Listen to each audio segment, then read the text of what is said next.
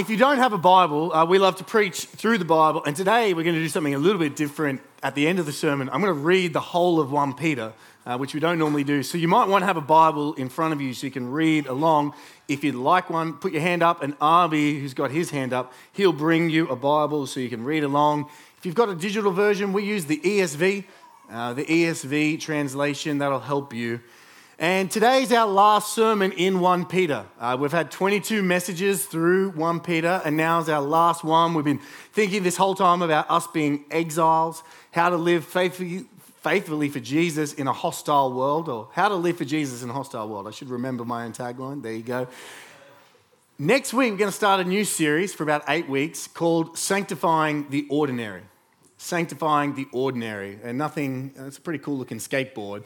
The point of that series is we're just going to be taking topics and seeing how they relate. How do you bring the Christian life and faith just to our ordinary life? What does it mean to actually, work for Jesus? That's what the first sermon is going to be on. Like, how does our job relate to our Sunday morning? That's what Richard's going to be preaching on next week and various other topics. So get ready for that. That'll be good. And then after that, we're going to do a short series on Lamentations, 5 weeks of sadness. But I think that it's going to be good for us as a church to learn how do we grieve and be sad together. So many people have experienced death and suffering and things. And how do we have language for that? So that'll be coming up after Sanctifying the Ordinary. And then after that, we're going to be starting a new book, and we're going to take a long time, and we're going to go through Paul's letter to the Romans. And so we're going to go through Romans, which will be epic and huge and fun and a great challenge. So that's kind of our preaching roster as we look ahead. But for today, it's time to finish off 1 Peter. And I was sad. I packed away all my commentaries. I was packing away my friends. It's like, oh, I'm not going to need you anymore, Mr. Schreiner, and goodbye, Karen, and there was a good commentator, Karen Jobes, and so that's not for you, that's just me. It was my sad moment, but here we are. Here's my message title for today: a powerful postscript. 1 Peter chapter 5, verse 12 to 14. Let me read God's holy word to you, verses 12 to 14. By Silvanus, a faithful brother as I regard him, I have written briefly to you, exhorting and declaring that this is the true grace of God. Stand firm in it. She who is at Babylon, who is likewise chosen, sends you greetings, and so does Mark, my son. Greet one another with the kiss of love. Peace to all of you who are in Christ Jesus. Let me pray. Our God and Father, may you bless the reading and the preaching of your holy word this morning. In Jesus' name, amen. I wonder if you read and study the postscripts at the end of the letters in the New Testament. Do you look at these last 12 to 14, verses 12 to 14 and think, oh, what's in here? What am I going to learn? Or maybe you're a bit more like how I used to be. You look at these verses and you think, well, these greetings, these well wishes, these instructions, they were relevant 2,000 years ago, but what relevance do they have for my life today? I used to view them as nice, but unnecessary. I used to kind of look at them, and it's kind of fun to read and try and pronounce their names, and I thought that was a bit of a challenge, a bit of fun. You could even imagine what some of the characters look like. I think of Rufus, maybe a large bearded man, or Andronicus, who's a warrior disciple. That kind of sounds like Andronicus, warrior disciple. Or another name that comes up in some of the endings, Ampliatus, and maybe one-armed evangelist or something like that. But the meat for me was verses chapter 1:1 through to 5:11. But 12 to 14 seemed like they were kept there for history's sake, but not quite as living and active. Couldn't Peter have just ended at verse 11? Look at verse 11. To him be the dominion forever and ever. Amen. Boom. Yes. Cue the music. Let's go. That's great. But how wrong I was. In this short postscript, I want us to see that there's actually two vitally important things for us as a local church as we conclude this fantastic, instructive, and transformative letter. And I want to sort of give you a bit of an entree into the postscripts to give you an appetite to study them for yourselves. And then we're going to close the sermon by actually reading the letter in its entirety. So I've only got two short points today. Number one, partnership on display. Number two, stand firm. And my hope is that by reading this letter together and finishing our time, that we will do that. That as a church, we will stand firm together. But let's look at point number one, partnership on display. Partnership on display. Far from being outdated and irrelevant, these postscripts, along with all the other New Testament kind of personal references scattered throughout the books of the New Testament, they actually give us a wonderful window into the interdependent life of New Testament churches and their leaders. Through these spirit-inspired add-ons, or at least that's what they kind of feel like, we actually gain vital insight into what gospel partnership means, not just for pastors, but for the entire church membership. Remember, these letters and these postscripts were written to the entire church. And they actually teach us, by example and sometimes by instruction, about the duties, expectations, and benefits of interdependence and partnership among churches. You see, in healthy New Testament churches, partnership across churches is not just for pastors, it's for the whole church. Every member has a part to play and benefits from our partnerships. And that's my hope for our church at Sovereign Grace Parramatta, that we wouldn't be an island church, that we just do our own thing, care about ourselves, love one another, and live for Jesus until he returns on our own. Instead, my hope is that I want us to join this New Testament spirit-inspired example to be interdependent, connected, and partnered with our other brothers and sisters and pastors in other churches, and especially our family of churches, Sovereign Grace. This kind of partnership is actually part of our history of Sovereign Grace churches, and I want it to be a vital part of our future. I want to see the youngest members in our congregation own their role in partnering with other churches, whether it's in Sydney or Seoul or Santa Ana. I want us to feel a part and play a part within this family of churches and partnership. Not just thinking it's for the leaders or for those who really like Sovereign Grace, but no, to see partnership with other churches is for all of us. Because here's something I've learned from studying the New Testament, and especially these postscripts. Mature churches care about and are connected to other churches. Immature churches only care about their own church. Mature churches care about and are connected to other churches. Immature churches only care about themselves.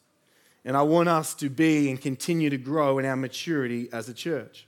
You can, in your own time, study the difference between the Philippian or the Macedonian church in the New Testament and the Corinthian church to see this play out. I've actually got an article coming out in the next Sovereign Grace Journal on this very theme, so you can read about more about that there. But in a small way, that's actually what Peter's getting done here in these last couple of verses. By the Spirit, for us, he's modeling what mature churches and leaders do. This is just a snippet, but if you study it more broadly, you'll see it all throughout the New Testament.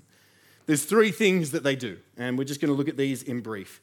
Mature partnership churches send and receive, they care, and they love. They send and receive, they care, and they love. So let's look at those elements just briefly in these short verses. Firstly, partnership means sending and receiving. Look at verse 12. By Silvanus, a faithful brother as I regard him, I have written briefly to you, exhorting and declaring that this is the true grace of God. Stand firm in it. Here, Peter is explaining that he wrote this letter, perhaps with some help from Silvanus, who we also know from the rest of the New Testament is also called Silas. and that he's sending this letter with Silas to the dispersion of churches throughout modern-day Turkey, and Silas's job is to deliver it to each of these churches and read it to them, or to raise up other people to do the task. So he introduces Silvanus and sends him out from their local church. Silvanus likely would have got up before a congregation like this, read the letter, provided updates on what Peter's doing, and maybe even given the first interpretation of the letter. We often think of these New Testament letters as sort of these disembodied things that just appear in our Bibles or on our phone, but these were written on scrolls with ink by the hand of Peter and were delivered and had to be read out loud and authoritatively declared by someone. So Peter sends Silvanus to do the job and to bear his mark of authority. So a few things of partnership I want us to see just from this verse. Firstly, Silas is sent. Silas had to leave the comfort of his own church, his home, his conveniences, maybe even his family. He was hanging out with the Apostle Peter, a pretty good mentor to have, and he leaves there and has to say goodbye and goes out and goes on this worldwide journey to deliver these letters to the persecuted churches across Asia Minor. So he had to be sent. Secondly, the church had to send him, and they send one of their best.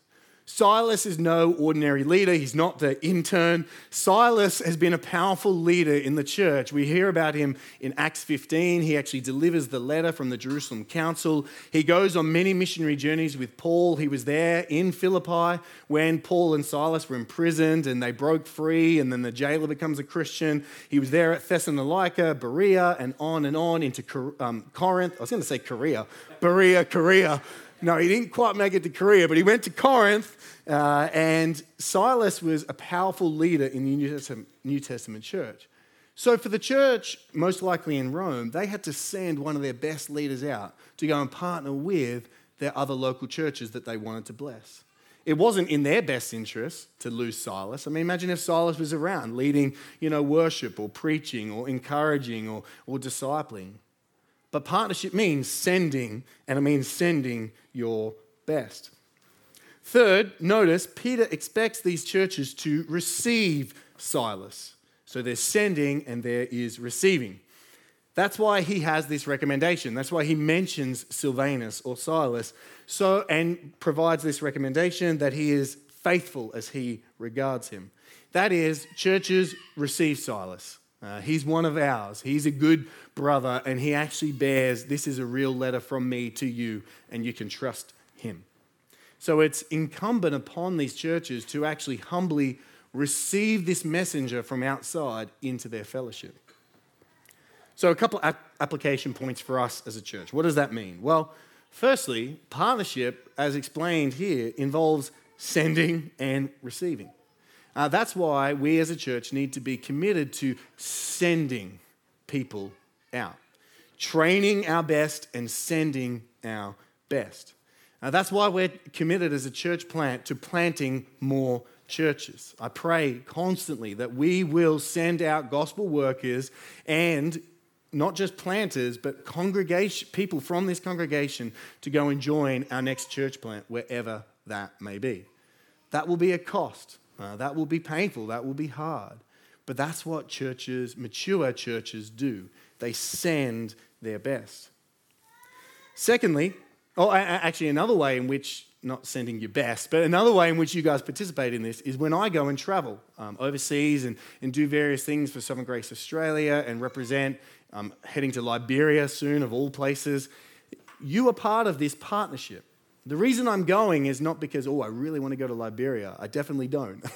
I want to go to strengthen the brothers and sisters over there. And as a church, you partner with me by sending me out joyfully and in fellowship. And we do this because we're connected through Christ and the gospel. We do this because we're Christians.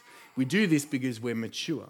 It'd be much easier if I just stayed and only focused here on Parramatta. But for the sake of the gospel and partnership, we send. We also receive. We love to receive in leaders from other Sovereign Grace churches. And we are to welcome them and receive them as if they are our own. When they come with a commendation, Part of healthy, mature church life is to receive leaders. So in the next month, the next couple of months, we've got a few people coming in.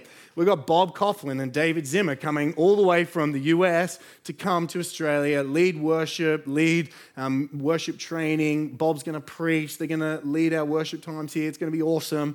And part of our duty is to receive them.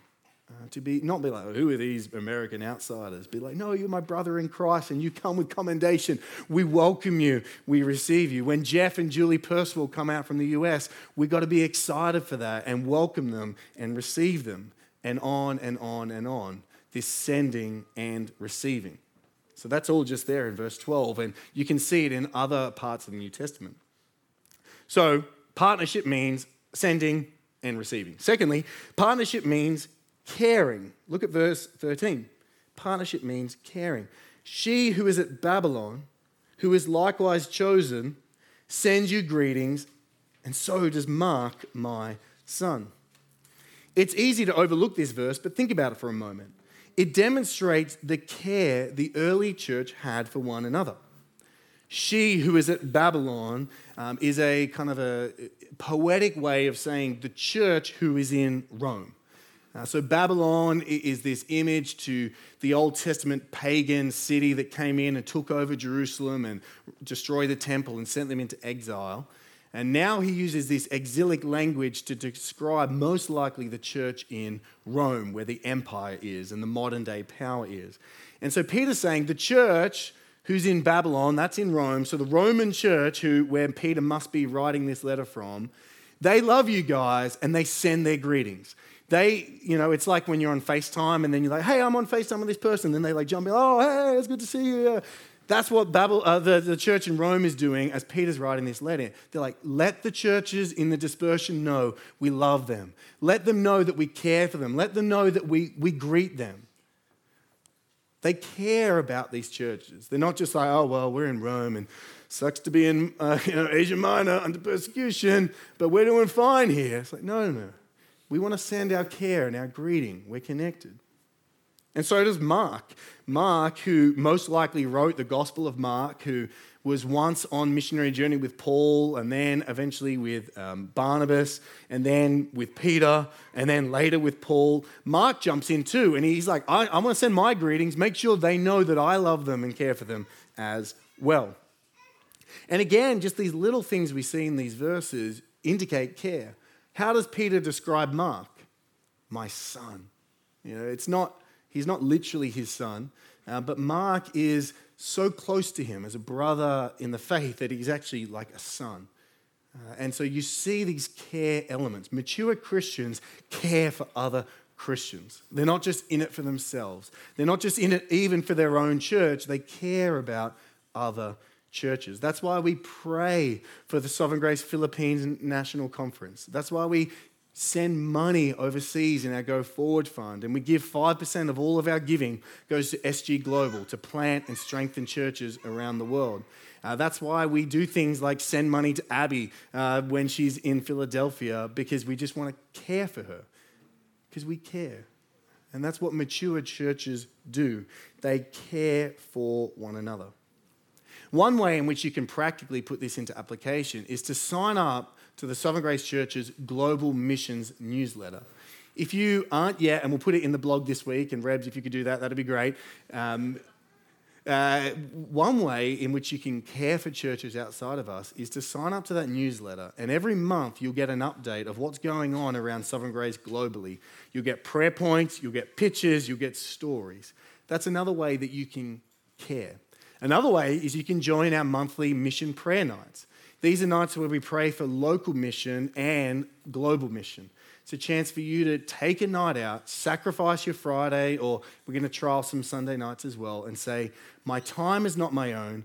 I'm more concerned with other people than myself. Therefore, I'm going to give up my convenience and I'm going to bound together with other Christians and pray. Because we care for one another. 1 Corinthians 12:26 says, if one member suffers, all suffer together.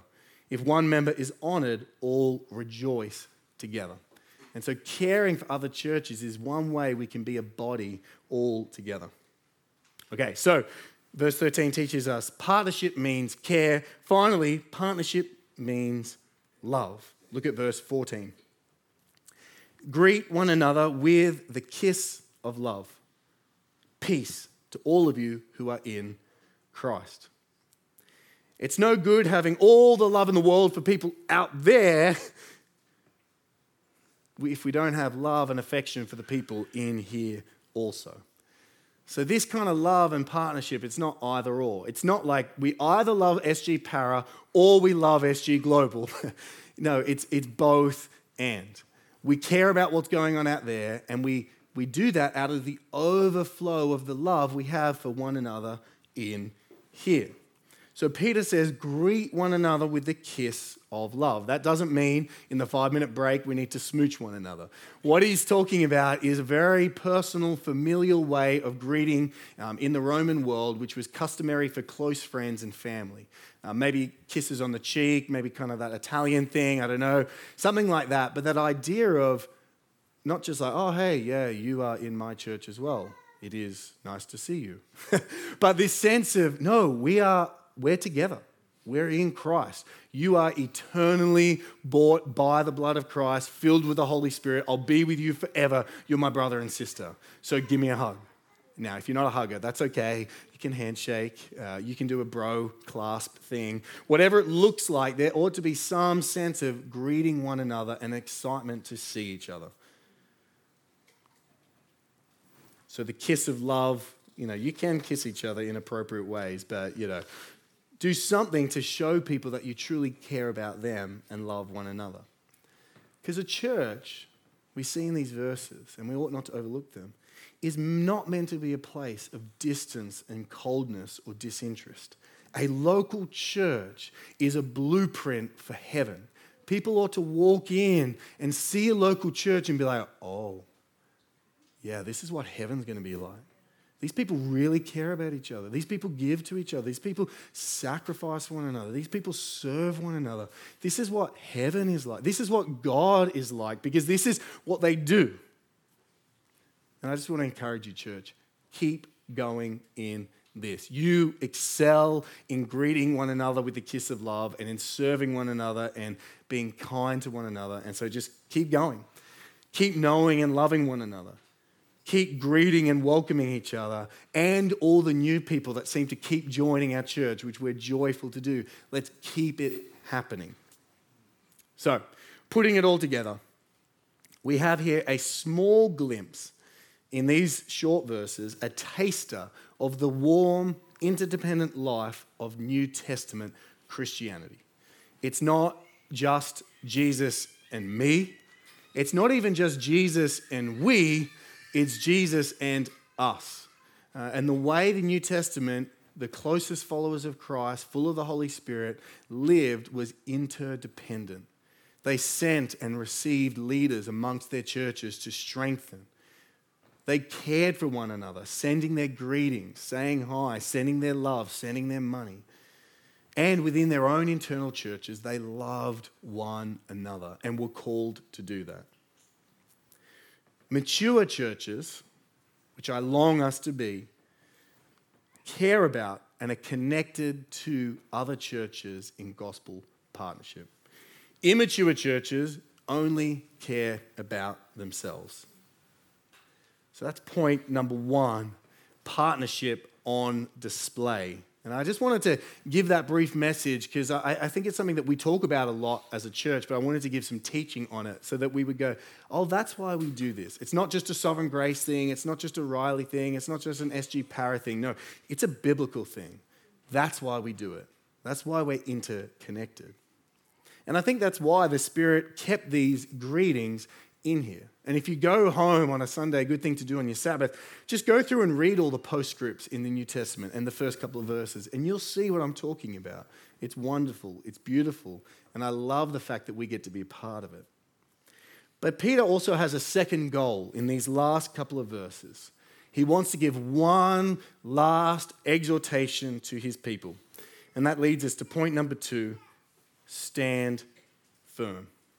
Remember, we've been saying this whole time that this letter is written to exiles, that we are aliens in this world. Have you noticed? We don't quite fit in. We have different values, different morality, different ways of living, thinking, use of our time. And not only are we exiles, not only are we aliens, but we're sometimes living in the hostility of it as well. It's hard. It's not easy. And so Peter has one last command for his people. Verse 12. By Silvanus, a faithful brother as I regard him, I have written briefly to you, exhorting and declaring that this is the true grace of God. Stand firm in it. Peter wants us to see that everything in this letter, all the instruction, all the teaching, and all the commands are grace from God. Everything in this letter is the true grace of God. Not just the preaching of the gospel, which there's lots of in this letter, but even the commands are the grace of God. The warnings are grace of God. Everything is the true grace of God because it all flows from the greatest act of grace, which Peter referenced so many times in this letter. The greatest act and the truest act of God's grace was the sending of his own son, Jesus Christ, to be a ransom, to pay the price so that we would be brought out of our sins and brought into new life with God, that we would be before God him very self in fellowship and in love. All the commands, all the teaching, all the warnings are the true grace of God. And therefore, his last command to these weary exiles is, stand firm. Though we be exiles, stand firm. Though hell may rage, stand firm. Though Satan may roar, stand firm. Though pain may come, stand firm. Though sin is so tempting, stand firm.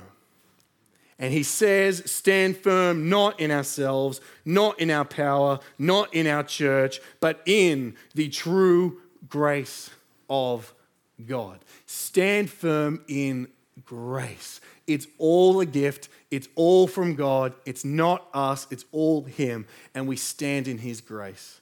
And this letter is a means of grace to keep us in the faith. So I want to let Peter exhort us and declare to us one more time this true grace of God. And I've asked Steph if she will come up and give me some keyboard backing.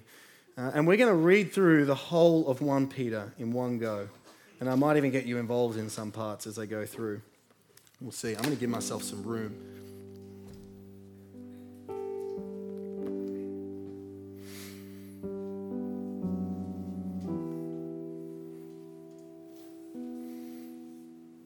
I want you to imagine like being in one of these churches, and Silvanus would have stood up, Silas would have stood up with the scroll, and this is what it would have been like to be in a New Testament church. He would have read the whole thing out in one go, all together, and that would have been the first they ever heard of it. This is our last time preaching through 1 Peter for the foreseeable future, but let it land on you. And let's open our hearts and our spirits to receive God's word. Peter, an apostle of Jesus Christ, to those who are elect exiles of the dispersion in Pontus, Galatia, Cappadocia, Asia, and Bithynia, according to the foreknowledge of God the Father, in the sanctification of the Spirit, for obedience to Jesus Christ and for sprinkling with his blood, may grace and peace be multiplied to you. Blessed be the God and Father of our Lord Jesus Christ. According to his great mercy, he has caused us to be born again to a living hope through the resurrection of Jesus Christ from the dead, to an inheritance that is imperishable, undefiled, and unfading, kept in heaven for you, who by God's power are being guarded through faith for a salvation ready to be revealed in the last time. In this you rejoice, though now for a little while, if necessary, you've been grieved by various trials, so that the tested genuineness of your faith, more precious than gold that perishes, though it is tested by fire, may be found to result in praise and glory and honor at the revelation of Jesus Christ. Though you have not seen him, you love him. Though you do not now see him, you believe in him and rejoice with joy that is inexpressible and filled with glory, obtaining the outcome of your faith, the salvation of your souls. Now, concerning this salvation, the prophets who prophesied about the grace that was to be yours searched and inquired carefully, inquiring what person or time the Spirit of Christ in them was indicating when he predicted the sufferings of Christ and the subsequent glories. It was revealed to them that they were serving not themselves but you, in the things that have now been announced to you through those who preach the good news to you by the Holy Spirit sent from heaven, things into which angels long to look.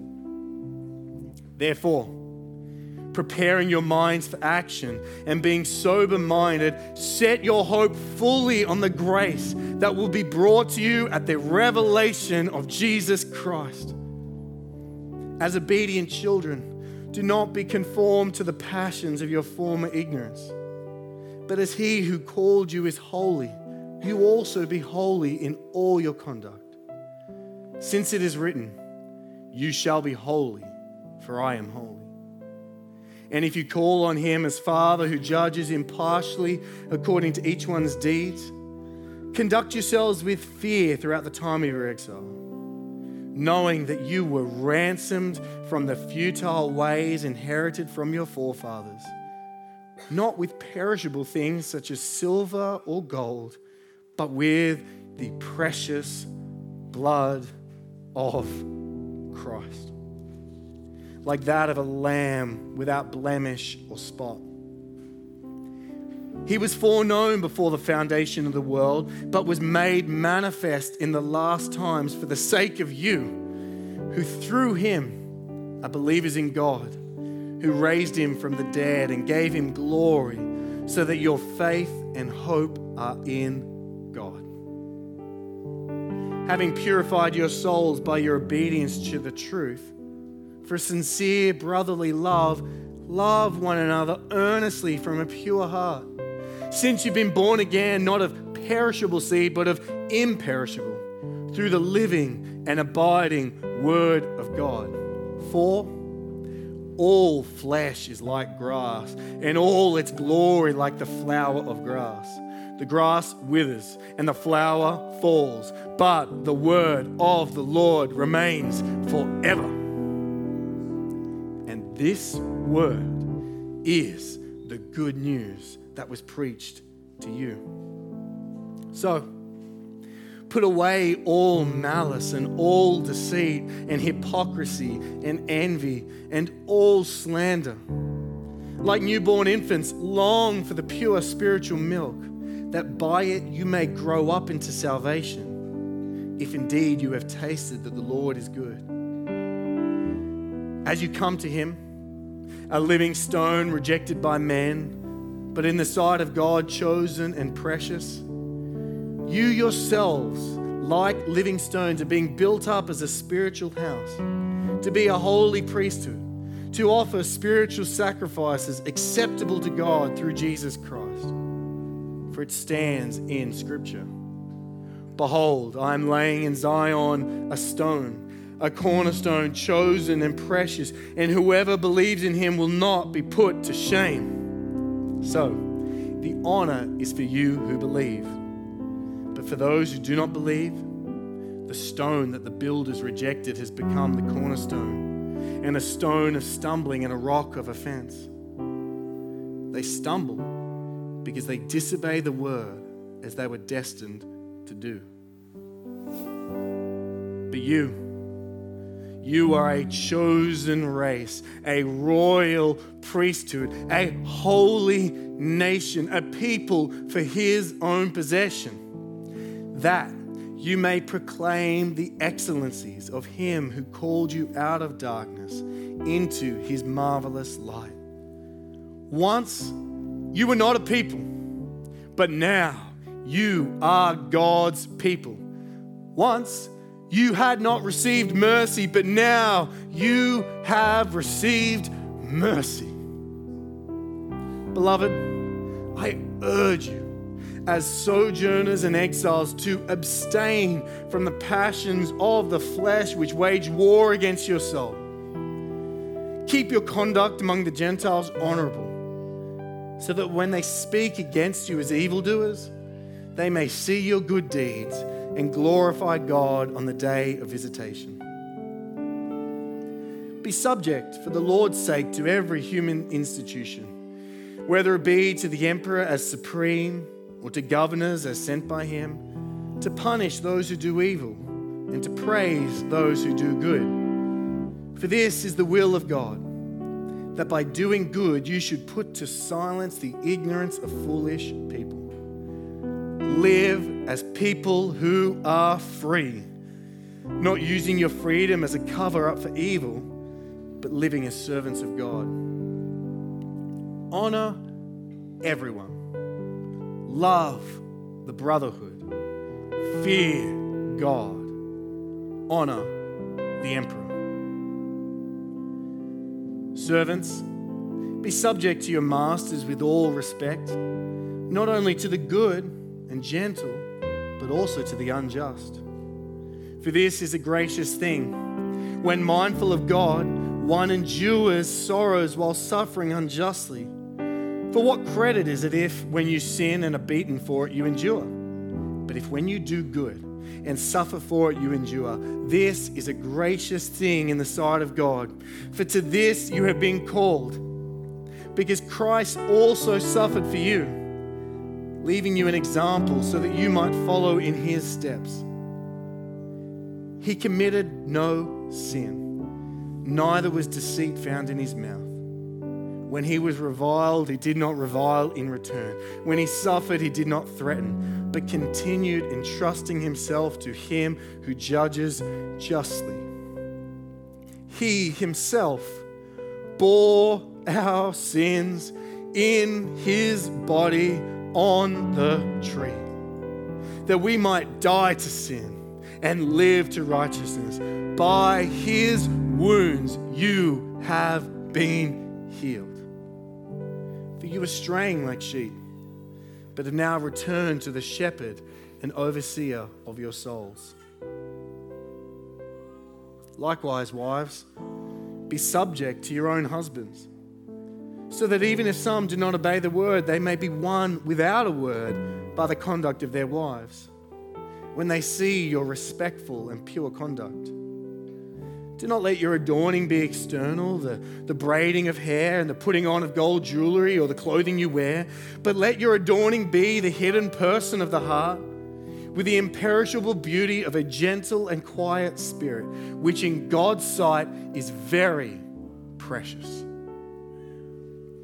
For this is how the holy women who hoped in God used to adorn themselves, by submitting to their own husbands.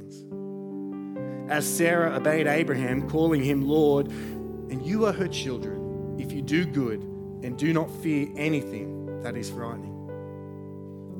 Likewise, husbands, live with your wives in an understanding way, showing honor to the woman as the weaker vessel, since they are heirs with you of the grace of life, so that your prayers may not be hindered. Finally, all of you, have unity of mind, sympathy, brotherly love, a tender heart, and a humble mind. Do not repay evil for evil or reviling for reviling, but on the contrary, bless. For to this you were called, that you may obtain a blessing. For whoever desires to love life and see good days, let him keep his tongue from evil and his lips from speaking deceit.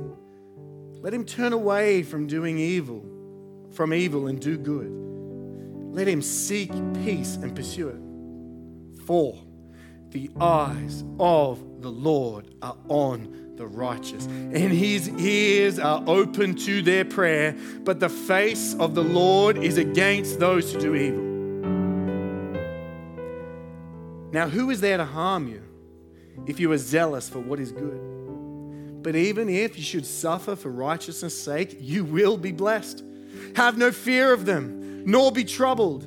But in your hearts, honor Christ the Lord as holy, always being prepared to make a defense to anyone for a reason for the hope that is in you. Yet, do it with gentleness and respect, having a good conscience, so that when you are slandered, those who revile your good behavior in Christ may be put to shame. For it is better to suffer for doing good, if that should be God's will, than for doing evil.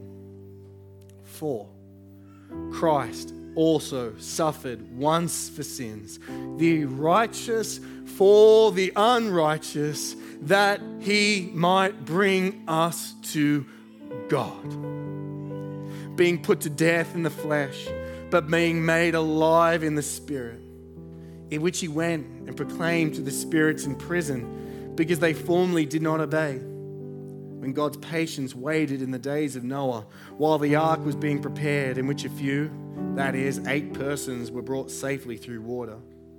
Baptism, which corresponds to this, now saves you, not as a removal of dirt from the body, but as an appeal to God for good conscience, through the resurrection of Jesus Christ, who has gone into heaven and is at the right hand of God, with angels, authorities, and powers having been subjected to him.